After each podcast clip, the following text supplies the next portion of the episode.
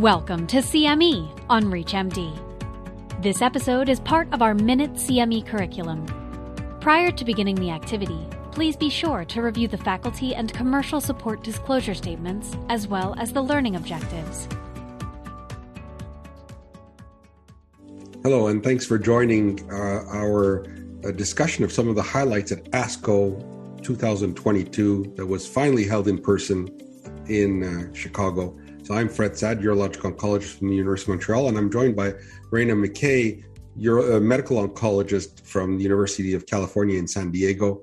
And um, we'll start talking about some of the highlights of metastatic castration resistant prostate cancer, which unfortunately is still around and, and is still the cause of death from prostate cancer. So clearly, looking forward to making strides and improving outcome of these patients uh, that are unfortunately all destined to die of prostate cancer. So, some of the interesting data that was presented, uh, there was work looking at a simple biomarker like alkaline phosphatase um, and, and how it uh, goes up or down on radium 223 and, and how this correlates to overall survival. So, the REASSURE data is a large uh, study ongoing in patients on radium, capturing as much data in the real world as possible. And what the study found, at least in terms of alkaline phosphatase, confirms what was seen earlier in smaller size studies um, that alkaline phosphatase is really what we need to be looking at when we treat patients with a drug like radium. PSA is not a biomarker that's useful for telling us whether patients are responding or not. But alkaline phosphatase, clearly, the patients who get a decline in alkaline phosphatase after as early as 12 weeks are the ones that are really getting the best in terms of overall survival advantage. So, a simple biomarker. And in, in my practice, I actually teach patients to stop looking at PSA when they're on radium and to focus on alkaline phosphatase. So, it's very funny when residents are in the room and they see patients asking, What is my alk phos level? And they're surprised that patients actually are, are able to switch thought process when they're on a drug that isn't really targeting uh, PSA progression. So I think in, important information to know whether we're going in the right direction or unfortunately in not in the right direction, looking at a simple biomarker that's cheap, uh, like alkaline phosphatase. After three or four cycles, you should get a signal that uh, alkaline phosphatase is going down.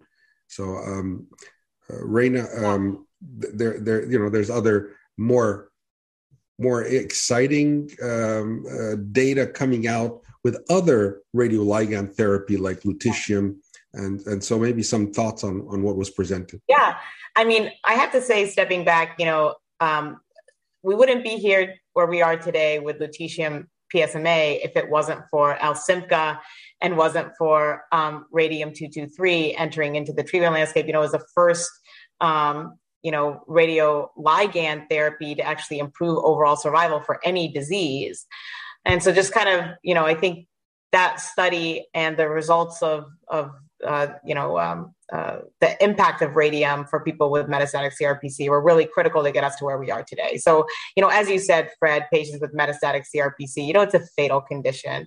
Um, and we know that actually PSMA expression um, is high in patients with metastatic castration resistant disease and actually increases in the context of patients having um, CRPC. Lutetium PSMA is a radioligand therapy that delivers beta particle radiation to PSMA expressing cells and the surrounding microenvironment. So, how it differs a little bit from radium is that it's a beta particle, not an alpha particle. And radium is just sort of bone targeting, whereas that you know uh, lutetium PSMA is PSMA targeting, so it targets you know a specific protein on the cell surface of uh, tumor cells. And um, you know we were last year at last year's plenary we heard uh, um, Dr. Michael Morris present the results of the phase three vision trial, which were really groundbreaking. It was a international open label study of lutetium PSMA 617 in adults um, with PSMA positive metastatic CRPC that had previously received one AR, at least one AR agent and um, at least one prior taxane. And based on the results of that study, this drug became um, FDA approved for use. Um, though I think um, still hasn't fully got been integrated into clinical practice yet. So we actually saw updated data from the Vision trial looking at adverse event profiles, um, really demonstrating that over 50% of patients with metastatic CRPC had received five to six cycles of lutetium PSMA 617. So most patients were actually able to complete therapy. And if you look at the treatment related um, adverse events across each of the cycles, they were pretty similar between cycles one through five. There was more toxicity seen in cycle six. Um, that's really kind of cumulative over the longer duration of treatment.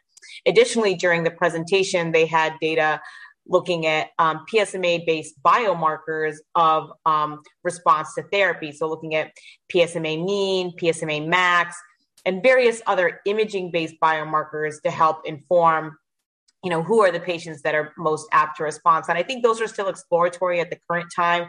Um, we haven't really defined what's the um, you know they haven't necessarily been been uh, robustly validated but i think we're going to start to see integration of more imaging based biomarkers to help inform treatment um, and kind of segment, like piggybacking on that, we saw the results of the TheraP trial that were presented by Dr. Hofman. Um, TheraP was a little bit different from vision in that it actually randomized patients to cabazitaxel as opposed to um, you know, just standard of care. And these were patients who had progression post docetaxel. So we saw the updated follow up data. Um, you know, I think what's interesting that was reported from this trial was that the median overall survival of patients who were excluded because of not meeting the PSMA FDG criteria was really you know low. This is an unmet need that we still need to figure out how best to treat these patients. Um, but nonetheless um, you know the uh, TheraP demonstrated that um, you know patients had lower adverse events higher response rates and, and improved patient reported outcomes.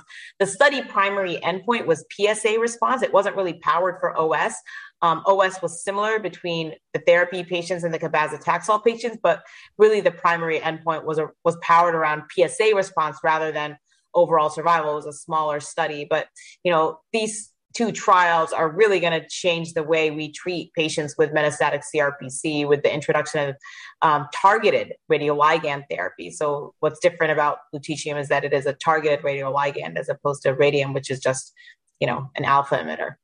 Yeah and and but it is interesting because you know I think it's important for our patients. I mean, in terms of overall survival, even though we can say it wasn't powered, we didn't see any difference. So, you know, in countries or people who can't get access to lutetium, they don't have to feel like they're being shortchanged if they go on to cabazitaxel, which I think is reassuring because sometimes, you know, you hear these exciting data and then you say, I'm I'm dying because I didn't get it but there are alternatives. So I think now it confirms that Cabazi is a is a good alternative, even though the study was really designed in PSMA avid patients who were more likely to respond to lutetium than if they had accepted all comers like in Vision. So so I think informative as it is. And what is interesting is we've had the opportunity to treat patients with lutetium pre and post radium, and they've done very well.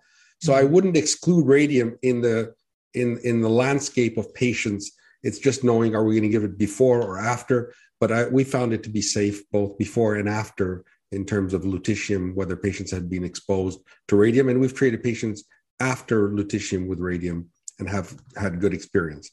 Um, maybe just as a, a last um, a, a study um, in, in, in, in these patients is uh, looking at the you know up some updated uh, safety analysis from um, uh, the Propel study that combines olaparib with abiraterone.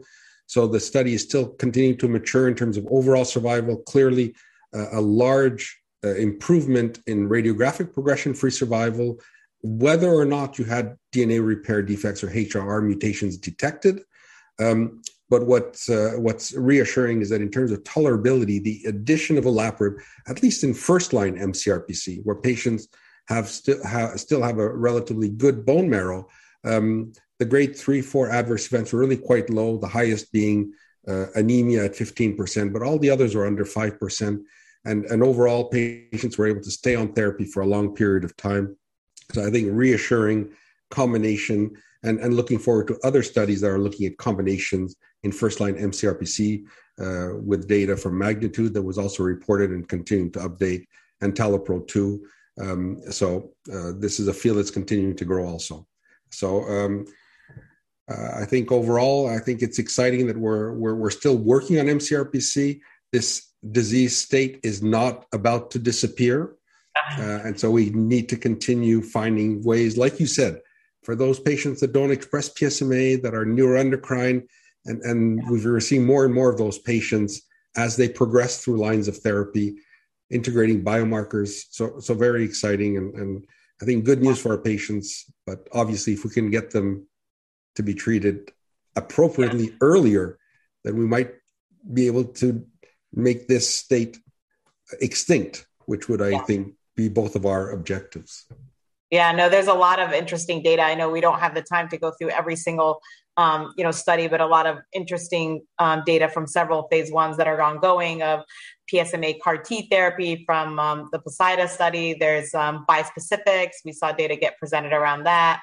Um, ADCs targeting B7H3. Um, you know, Emmanuel Antonarakis presented data around that. So I think there's a lot of really interesting novel compounds with also novel delivery mechanisms. You know, not just oral pills and chemo, but you know, we're talking antibody drug conjugates, cellular immunotherapies. So a lot of things that I think in the future, I think we're going to be seeing more of. Great. So thanks a lot, and and I hope um, everyone found this informative. Um, whether you were at ASCO or not, there's just too much being presented. So hopefully, this was uh, informative as being some of the highlights that we thought were important to, uh, for clinical practice.